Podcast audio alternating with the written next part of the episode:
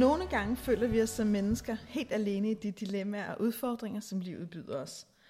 Derfor kan det gøre en verden til forskel at høre, hvordan andre oplever livet. Velkommen til Kære Daisy, en podcast for breve med udfordringer, længsler og dilemmaer vendes med kærlighed og respekt. Fordi vi alle sammen famler i livet en gang imellem. Fordi vi alle sammen har brug for at føle os mindre alene. Og fordi jeg tror på, det er kærligt at dele. Livet kan opsummeres med tre ord. Lev, elsk, dø. Her er der plads til alt. Denne episode den handler om at få det svært sammen som par. At komme helt derud, hvor der smækkes med dørene, hvor der kommes med ultimatumer og beskyldninger, og du ender med at tvivle på, om din kæreste alligevel er den rigtige for dig. Jeg sidder her sammen med Pernille Elers Hansen, som er min medproducer af Kære Daisy. Øh, tak fordi du har lyst til det.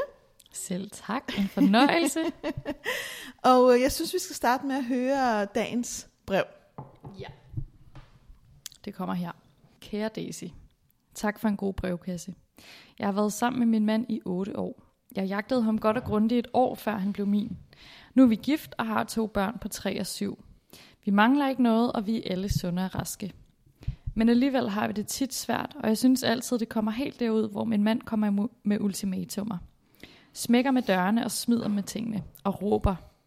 Det kommer dog ikke rigtigt på, hvilket i sig selv måske er lidt sært. Men jeg er selv vokset op med, at man kan tale med meget store bogstaver. Men det gør jo også, at han skal være mere og mere dramatisk for at understrege noget. Nogle gange tror jeg ikke, nogle gange tror jeg ikke selv, han tør at gå, og så skubber han mig til at gøre det forbi. Vi er begge skilsmissebørn, og jeg tror, vi begge ønsker så inderligt at beskytte vores børn fra det. Vores børn virker ikke til at være påvirket. De har haft en reaktion på et tidspunkt, hvor det var slemt, men ikke noget, jeg er bekymret for nu. Der går typisk kun et par måneder med husfred, hvor vi endda taler om at få flere børn og hygge os, men så får vi travlt og glider fra hinanden, for ikke lige snakket, er trætte og uinteressante, og så kommer hans usikkerhed snigende, hvilket jeg synes er et gennemgående tema i vores problemer. Så siger han både direkte og indirekte, at han ikke stoler på mig, ikke ved, hvor han har mig, og engang sagde han, at han var overbevist om, at jeg har haft en affære. Indrømmet, jeg er ikke skindød, andre mænd kan fascinere mig, men jeg har aldrig haft hverken fysiske eller mentale affærer. Jeg ser lidt mere på det hele ovenfra. Okay, vi er travlt, der er nogle omstændigheder, der gør, at vi ikke lige får den der kvalitetstid, men det er bare en periode. Jeg har alligevel ikke det store behov for at sidde og glo hinanden dybt i øjnene over rødvin. Når der er tid, så finder vi hinanden igen. Ikke fordi det ikke er en prioritet for mig, det er bare ikke et stort behov. Vi går tit ud og er meget sociale sammen, og også hver for sig. Hans usikkerhed, og han begraver al logik og intelligens og siger, du gør aldrig, eller du gør altid sådan og sådan, om ting, der er sket et par gange over lang tid, eller for længe siden, gør det fuldstændig umuligt at have en diskussion. Vores virkeligheder er simpelthen for langt fra hinanden. Hans mangel på selvindsigt forbløffer mig nogle gange. Kan han ikke høre, hvad han selv siger? Det, jeg sætter pris på ved ham, er, at vi har fælles interesser gennem vores jobs. Han er fantastisk til at sige og se dejlig ud. Han ved lige, hvornår han skal sige, jeg tager opvasken, sæt du dig bare ned, og han er en rigtig god far. Min største frygt er, at jeg om to, fem eller ti år indser, at det aldrig kommer til at fungere, og jeg derved har spildt min bedste år sammen med en mand, som ikke var den rigtige for mig. Mit spørgsmål er vel bare, jeg vil ikke leve efter hans usikkerheder, men hvordan kan jeg vise mine grænser samtidig med at vise forståelse og omsorg for hans udfordringer? Tak for det. Selv tak. det, da, da det var, jeg læste det her brev, så havde det sådan lidt, åh, altså, der er jo så mange spændende ting her, så nu håber jeg at få det hele med, ellers så må du lige hjælpe mig. Ikke? Mm. Altså, noget, noget af det, jeg sad, jeg læste faktisk nogle gange, og det er sådan et de der breve, som ligesom vokser lidt på mig, når jeg læser det flere gange.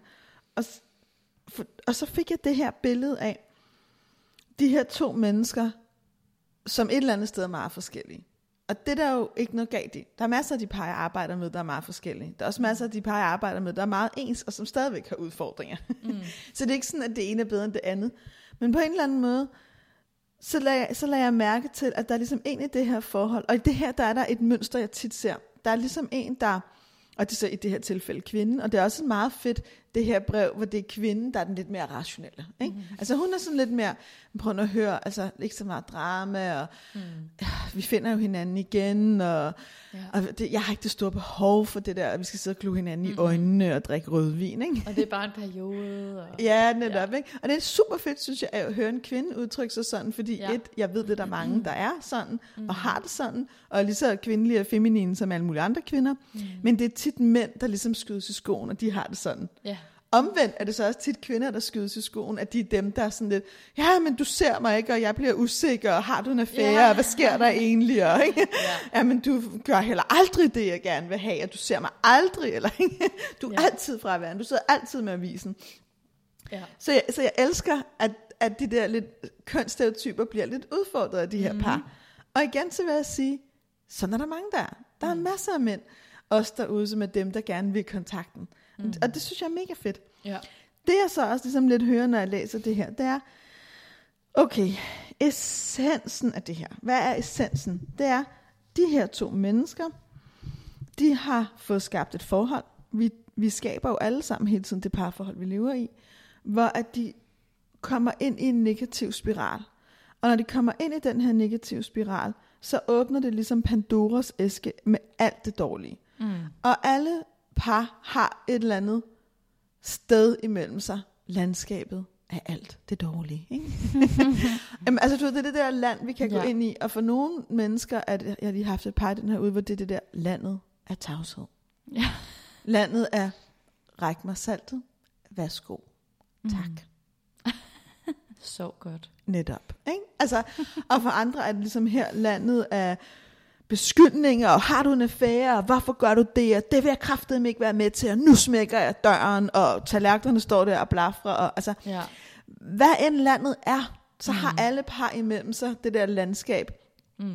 som man bare ikke vil ud i, ikke? som mm. bare er hårdt og krævende, og mm. man bliver desillusioneret, og man tænker, at det her er det rigtige, og kan jeg leve med det, og er vi overhovedet rigtige for hinanden, og hvorfor er jeg her, og ikke? Altså så lige før, at folk sidder og scroller efter opdateringer for deres ekskærester på Facebook. Og, altså, du ved. Men, men jeg hører, at de her, det her par, de har et mønster, mm. som i virkeligheden bringer dem ud i det land. Mm. Og deres mønster, deres deres mønster bliver sådan en eller anden negativ spiral, hvor nogle ting forstærkes. Og i virkeligheden ser jeg meget de her mønstre som nogle spiraler. Ikke? Så man kan sige sådan helt overordnet, så har vi hele tiden gang i en spiral. Og vi kan have sådan lidt en neutral spiral, der bare lige sådan kører rundt. Mm. Ikke? Altså, så kan vi have en opadgående positiv spiral. Ej, jeg synes bare, at der er så meget overskud og glæde her for tiden. Og jeg har også helt vildt meget lyst der. Uh, ikke? Ja. øh, og man kan have en nedadgående spiral. Ikke? Mm. Og jeg har lidt sådan, de nedadgående spiraler, dem skal vi virkelig tage alvorligt. Det er der, vi skal melde os syge fra arbejdet. Det er der, vi skal sige, at vi ikke kommer til ting, der er vigtige. Mm. Det er der, vi skal stoppe op og gøre noget andet, fordi ja. de dræner. Ja. Det er okay at køre i en helt neutral spiral, hvor det sådan lige, du ved, hænger sammen og går mm. nogenlunde op, og der er ikke nogen af os, der er jublende lykkelige, men vi er okay. Mm. De positive spiraler, bare nyd dem. Ja. Men de har gang i en negativ spiral. Og jeg kan også høre ud fra brevet, at det har de ofte. Sådan ligesom når hun skriver, der går typisk kun et par måneder med husfred, hvor vi taler om at få flere børn og hygge os. Okay, så det gode er, tænker jeg, der er nogle perioder her, der er gode. Mm. Hun har sikkert også skrevet det her brev i en svær periode. Mm. Men skriver hun. Så får vi travlt, glider fra hinanden, får ikke lige snakket, er trætte, er uinteressante, og så ja. kommer hans usikkerhed snigende. Ikke? Ja. Så i virkeligheden, så kan man sige, at der er et eller andet mønster, som hedder, vi glider fra hinanden i travlheden, mm. alt muligt andet fylder, mm. så kommer hans usikkerhed, det bliver til beskyldninger om affære, det bliver til ultimatumer, det bliver til konflikter, det bliver til, at hun sidder her og skriver til mig, og tak fordi du gør det, mm. er det her overhovedet den rigtige for mig? Så i virkeligheden, så kan man sige, det jeg, det jeg tænker, når jeg læser det her, det er, okay, i virkeligheden skal jeg hjælpe, hvis det er passet over for mig, så vil jeg tænke, jeg skal hjælpe jer med at få stoppet den negative spiral og det mønster, så I ikke får åbnet døren til det land, mm. hvor hans usikkerhed kommer, som bliver, som bliver, som bliver. Mm. Giver det mening? Ja, det giver mening. Det lyder i virkeligheden, kan det godt, det kan godt lyde nemt, når jeg sådan sidder sådan og siger, det er jo det her mønster. Mm. Det vil jeg tit sige til mine klienter, fordi jeg tror, det er enormt vigtigt at være bevidst om det. Jeg tror, mm. det er vigtigt at forstå.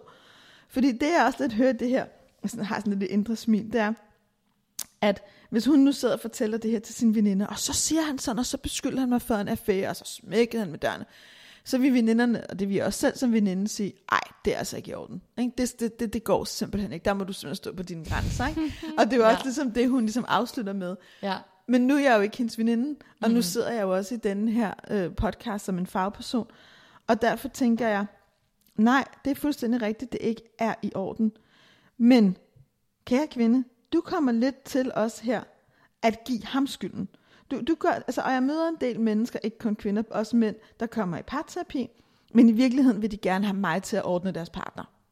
Altså i virkeligheden er det det, de gerne vil. Ikke? Ja. ja, nu har jeg bestilt en parterapi-tid. Kan du ikke godt forklare ham, at den der måde at kommunikere på er fuldstændig umulig at leve sammen med. Ikke? Mm. Så øh, det kunne godt være, at I skal have nogle alene sessioner. Det har jeg set på din hjemmeside, du tilbyder. Hej, hej. Ah, ikke helt skat, vel? Mm, mm, mm, mm. Fordi jeg arbejder ud fra et perspektiv om, at vi begge to har et ansvar for det, der sker. Mm. Også de mønstre, som fører til de her lande. Mm. Og så kan det godt være, at når I først kommer ind i det, at den måde, han agerer på et eller andet sted udefra, er værre, eller det er ham, der beskylder, og du sidder bare der og tager imod, eller er i virkeligheden lidt distanceret. Det er det, jeg, lidt, jeg synes, det er meget fint, der er meget selvreflektion i det her brev, og det elsker jeg. Den, den der, hvor, hun, hvor du ligesom skriver, øhm, øh, han smækker med dørene, han smider med tingene, han råber, men de kommer ikke rigtigt på. Nej, fordi der har du lidt trukket dig. Mm. Så man kan sige, at din andel af det her er netop, at du mm. trækker dig lidt. Og så er der sådan en eller anden universel lov, at hvis der er to parter, og den ene ligesom råber op, og den anden trækker sig, så, ja. så bliver den, der råber op, nødt til at råbe højere. og det skriver du i virkeligheden også i det her brev. Men det er også derfor, det kommer så langt ud, fordi mm. hvis man ikke bliver hørt, og man ikke bliver modtaget i ens frustration, vrede, ja. sorg, ja. som tit kommer af mangel på kontakt, at den der følelse af, ved du mig ikke, ser du mig ikke, kan du ikke se min smerte? Nej, mm. det kan jeg faktisk ikke, fordi jeg synes faktisk, at det er virkelig umodent, at du opfører dig på den måde. Ja. Nå, så, bliver det, så bliver det i virkeligheden en, så bliver det at puste mere ilt på ja. den ild, der brænder, så gør det i virkeligheden vreden og frustrationen større. Ja. Og på den måde har du også en andel i de her negative mønster. Yes. Så jeg kan enormt godt lide, frem for ligesom at pege fingre, så i virkeligheden at lægge det over på, hvad er det, der sker imellem jer. Mm. Det betyder ikke, at vi hver især ikke har et eksistentielt ansvar. Og jeg kunne da godt få lyst til at tage et par timer med ham her manden og tale lidt om, hvordan man udtrykker sig. Altså, helt sikkert. Øh, jeg kunne også godt tage et par timer med hende, der har skrevet det, og tale om, hvad det er, der gør, hun nogle gange kobler sig ud. Mm. Altså, hvad er det egentlig, der sker inde i hende, og hvad, mm. hvordan, hvad ligger der i det? Mm. Der er mm. nogle ting, jeg er nysgerrig på. Men lige her, der kunne jeg godt tænke, der ser jeg det meget som et fælles ansvar, et mm. negativt mønster, og det skal vi have brudt. Mm. Okay, tænker du så måske, hvordan gør vi så det? Ja, ja tak. Dybest set handler det om at skabe en dybere kontakt med hinanden. Og det er der mange veje til.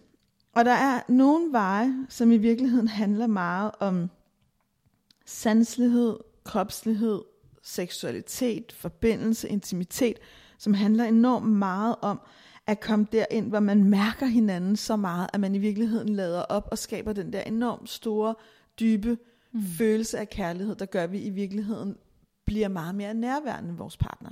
Mm. Den vej tror jeg er rigtig, rigtig vigtig, og det er en af de veje, jeg synes er dårligst beskrevet. Ikke, ikke i litteraturen, men i den mere videnskabeligt baserede litteratur. Det er i virkeligheden noget der, hvor når jeg taler om de ting sammen med psykologer og parterapeuter og kliniske seksologer, hvor jeg godt kan mærke, ah, der skal jeg lige vide, at jeg er på dybt vand, ikke? og så mm. har jeg i forvejen øh, lidt stort hår, og jeg går med læbestift, og jeg skriver for alt for damerne. Ikke? Puha, det bliver lidt, ikke? Altså, fordi det har vi jo ligesom ikke lavet evidensbaseret forsøg over fem år på, vel?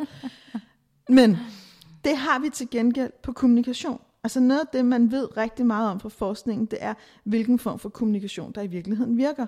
Så mm. det er jo også en vej at gå for det her par. Mm. Og det ville jeg også nok være der, jeg ville starte, når jeg lige mødte dem, fordi det andet kræver også, at vi ikke er, at vi ikke, altså vi kan ikke gå fra den vej, hvor jeg taler om, fra vi står og råber hinanden og kommer ultimatumer, der skal vi ligesom være et lidt bedre sted.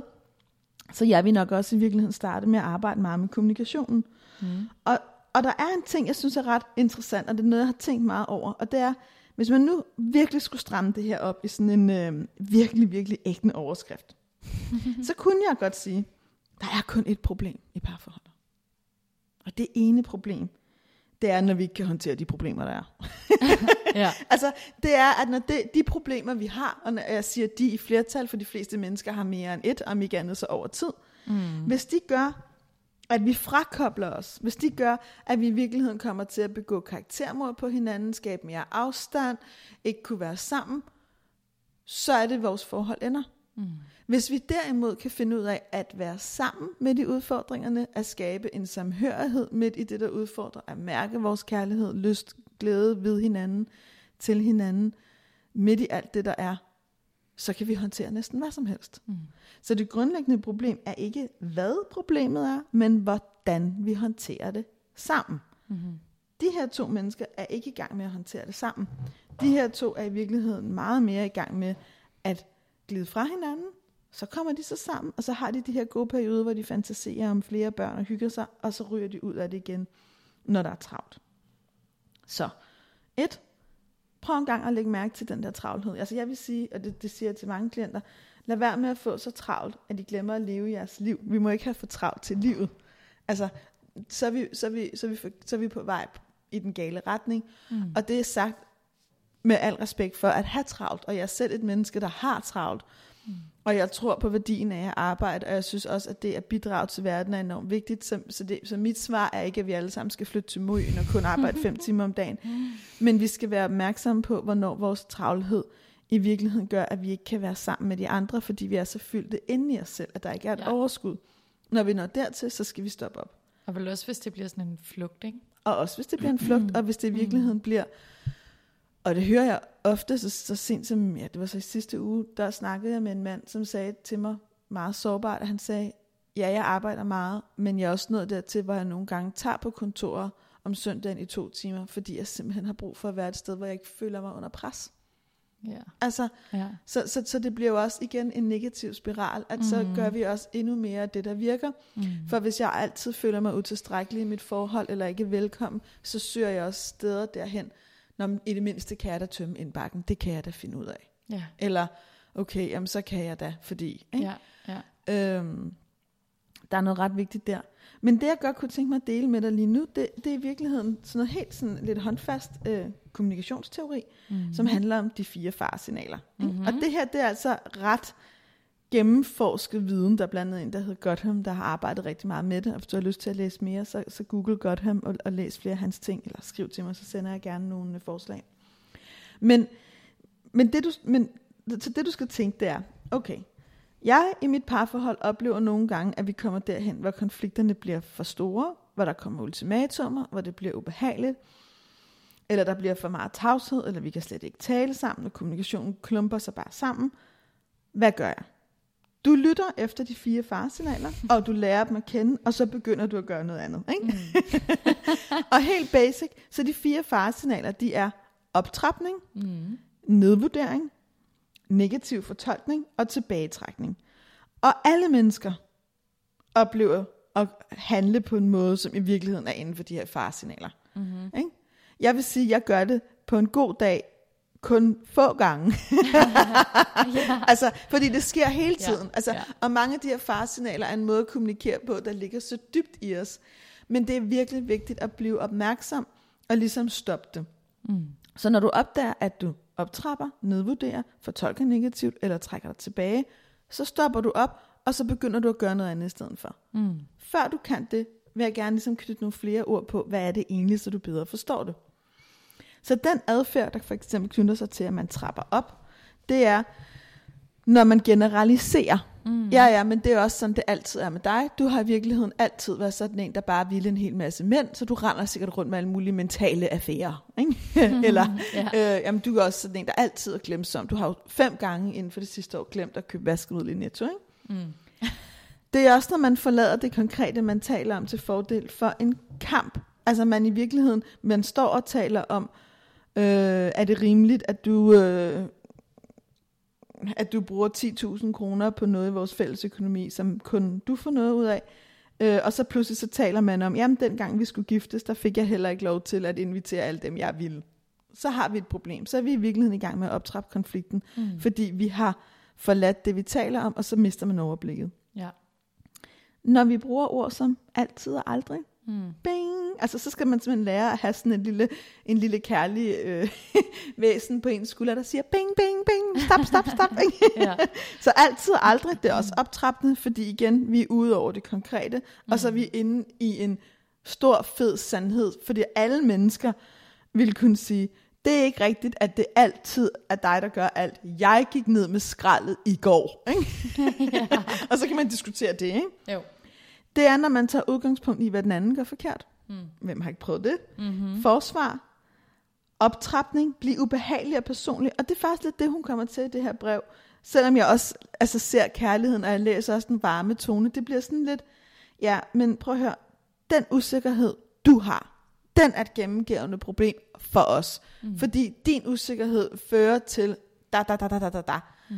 Og det kan godt være, at hun har ret. Altså, jeg kender jo ikke hendes mand. Mm. Når jeg læser det, så tænker jeg, det, kan, det, det, det lyder meget plausibelt. Ham har jeg i hvert fald mødt. Ikke? Mm. Altså, han kommer om tirsdagen. Ikke? Ja. ja. Nå, men, altså, men, men selvom du har ret, og selvom du kan se de her ting, så er det ikke det samme, som at du har lov til at tale om det på den måde, fordi det bliver en dialog, han ikke kan være i. Det bliver en mm. dialog, han kun kan protestere imod, hvor han kun kan smække med døren. Fordi mm. hvad skal han ellers sige?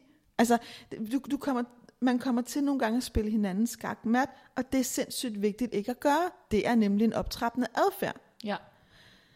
Så er der adfærd, der knytter sig til nedvurdering, som er det næste fase af. Nedvurdering. Mm. Det er lidt den der mangel på engagement. Ja, okay. Jamen, altså, jeg kommer fra en familiekultur, hvor man godt kan råbe af hinanden, så du siger bare til, når du er færdig. det er jo ikke, føler man sig ikke særlig elsket eller værdsat mm. eller modtaget. Nej. Det er også simpelthen at blive ignoreret. Mm. Ved du hvad, når du opfører dig sådan, så gider jeg ikke at være her. Mm. Og man så åbner telefonen eller går en tur, så bliver man stadigvæk ignoreret. Mm. Det, det, det er også en af grundene til, at jeg har så sindssygt svært ved, når folk sender deres børn ind på værelset. Ikke? Ja. Nå, men altså sådan noget har jeg meget, meget, meget svært ved, fordi jeg har brugt så mange år i samtalelokalet, at jeg ved, hvad det gør ved voksne mennesker. Mm. Så, så, så bare lad være med det. Du skal ikke gøre det med dine børn, du skal ikke gøre det med din partner, og du skal faktisk ikke gøre det med nogen, vel? Der er også en nedvurdering i ikke at forstå, i den der lidt, jamen ved du hvad, det kan jeg simpelthen ikke forstå. Jeg kan simpelthen ikke forstå, hvordan du har det sådan. Og, og, og jeg, der er jo også noget menneskeligt i, at man ikke kan forstå. Men det bliver lidt nedvurderende. Det, der er inde i dig, det er mm. så langt væk fra mig, at det kan jeg ikke engang forstå. Mm. Og det, jeg har lyst til at kunne også ord på det her, det er, at vi er nødt til at forstå, at der er en forskel mellem at forstå og være enig. Mm. Man kan godt forstå og sige, okay, hjælp mig lige her. Så det, der sker inde i dig er, hjælp mig til at forstå. Okay, ja. du føler, du oplever, der er det her inde i dig. Okay, modtag. Ja. Tak fordi du siger det. Ej, nu kan jeg godt forstå, at det må være hårdt for dig. Mm. Jeg ser det på en anden måde, eller jeg oplever noget andet, eller mm. jeg har en anden opfattelse. Og vi kan godt holde begge positioner. At forstå mm. er ikke det samme som at sige, okay, men så er det jo også helt i orden, du gør det. Men at forstå er forudsætningen for, at vi i virkeligheden kan rumme hinanden følelsesmæssigt, hvilket er forudsætningen for, at vi kan løse de her større konflikter. Mm.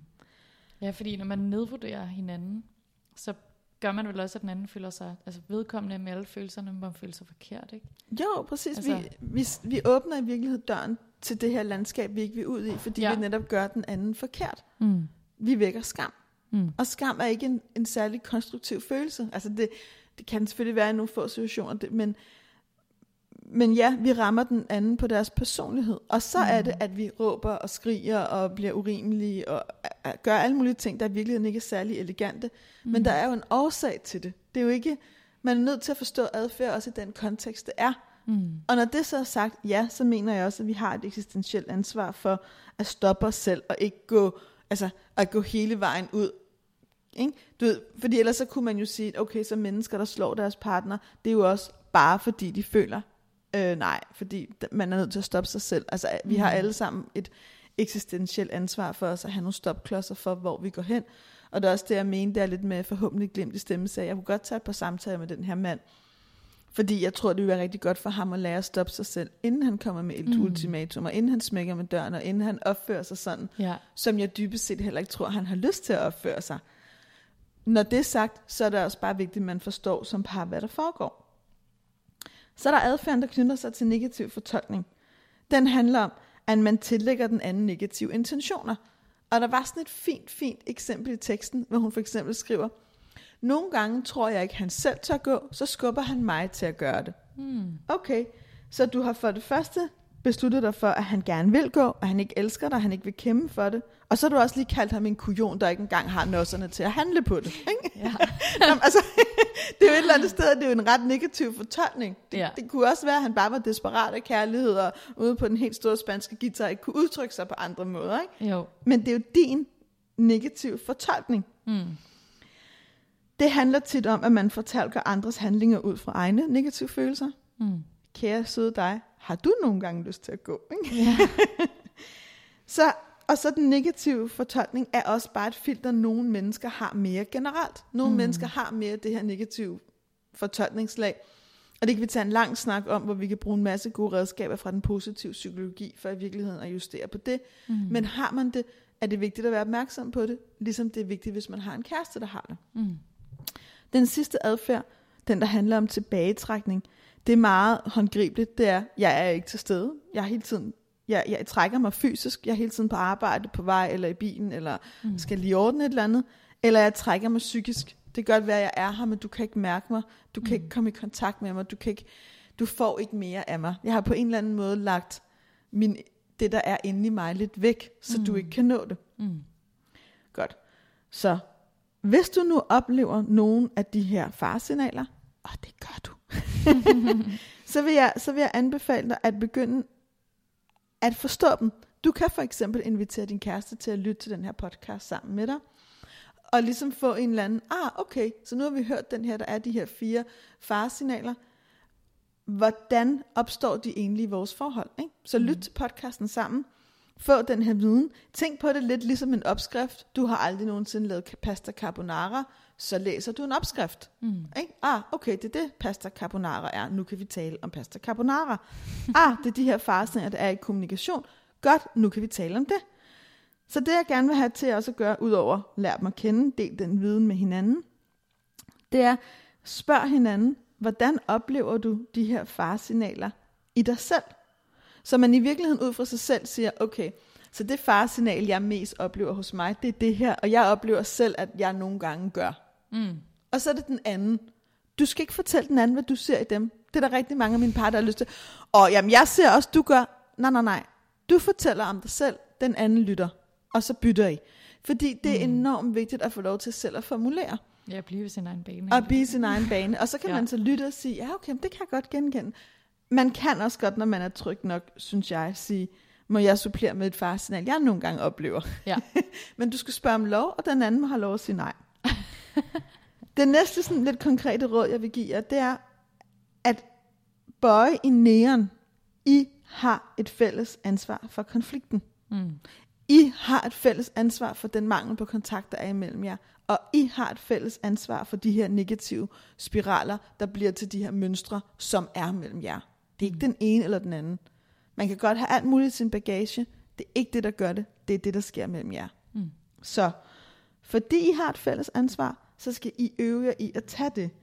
Det vil sige, at I skal øve jer i i virkeligheden at gå ind i metapositionen og sige, hey, er vi egentlig ved at optrappe nu? Har jeg lige nedvurderet dig? Har du lige nedvurderet mig? Mm. Skulle vi så ikke stoppe? Mm. Og jeg anbefaler folk at tage en kop kaffe. Stop skænderiet, tag en kop kaffe, sæt et stykke musik på, eller hoppe i gummistøvlerne og gå en tur ud i haven. Giv lige jer selv 8 minutter til at falde ned. Mm. Træk vejret, tag samtalen derfra. Mm. Det, det næste råd, jeg har lyst til at give, det er, prøv også at skabe noget dybere forbindelse i jeres hverdag. Og det er der sindssygt mange måder, man kan gøre på. Men noget af det, jeg lagde mærke til, det var, at hun skriver i det her brev, jamen jeg har ikke det store behov for at sidde og glo hinanden i øjnene og drikke rødvin. Og så tænkte jeg, nej, men det kan da være, at han har det.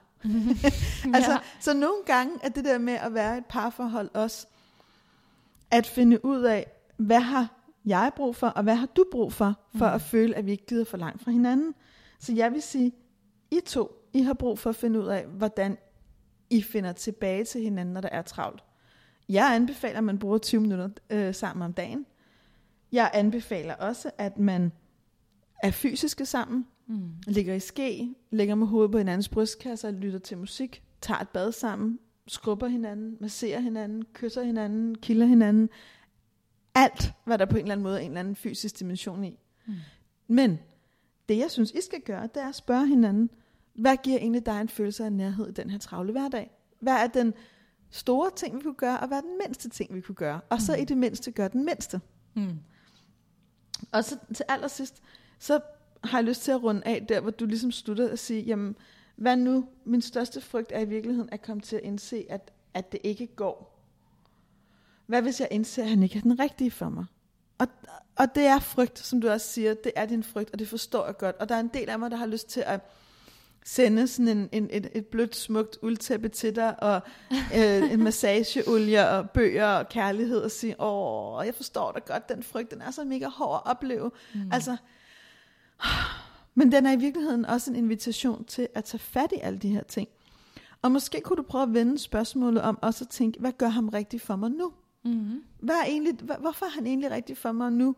Ikke fordi du ikke må kigge på det andet, men fordi nogle gange, når vi husker på det, så kan vi også bedre få det rigtige til at gro. Fordi jeg ser meget af de her spørgsmål, er han den rigtige? Er hun den rigtige? Det handler rigtig meget om, hvorvidt vi som par er i stand til at få det rigtige imellem os til at gro. Smukt. Øhm, og det var egentlig det, som jeg havde til dig i dag, i denne episode af Kære Daisy. Tusind tak, fordi du lyttede med, og tak til dig, der delte dine inderste tanker. Det er kærligt at dele, og jeg håber, at denne episode af Kære Daisy har givet dig en tanke, eller måske en idé, som du kan bruge i din hverdag. Du har kun et liv, elsk det. Du lyttede til Kære Daisy, en podcast med et formål om at vende nogle af livets dilemmaer og få dig til at føle dig mindre alene. Vil du have mere inspiration og flere perspektiver på det moderne liv, så følg Daisy på Instagram og Facebook og skriv dig op til hendes nyhedsbrev på daisylundal.dk. har Daisy vender tilbage med en ny episode hver 14. dag, og du kan finde den i iTunes og på Soundcloud og på daisylundal.dk. Og husk, hvis du kunne lide, hvad du hørte, så send det endelig videre.